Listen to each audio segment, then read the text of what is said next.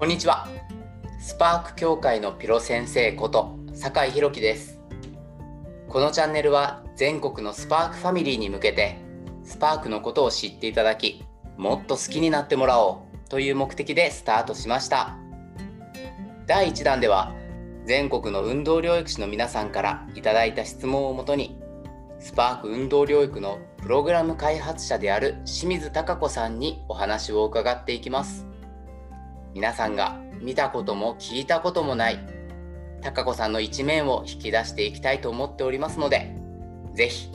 最後までお付き合いください。そしてよければお聞きいただいた感想や質問もお待ちしております。チャットワークの音声配信スパークチャンネルのチャット欄から貴子さん宛てのメッセージとか配信聞きましたの一言だけでも大変嬉しいので皆様からのメッセージお待ちしております。それでは1番から聞いてみてください。ではまた。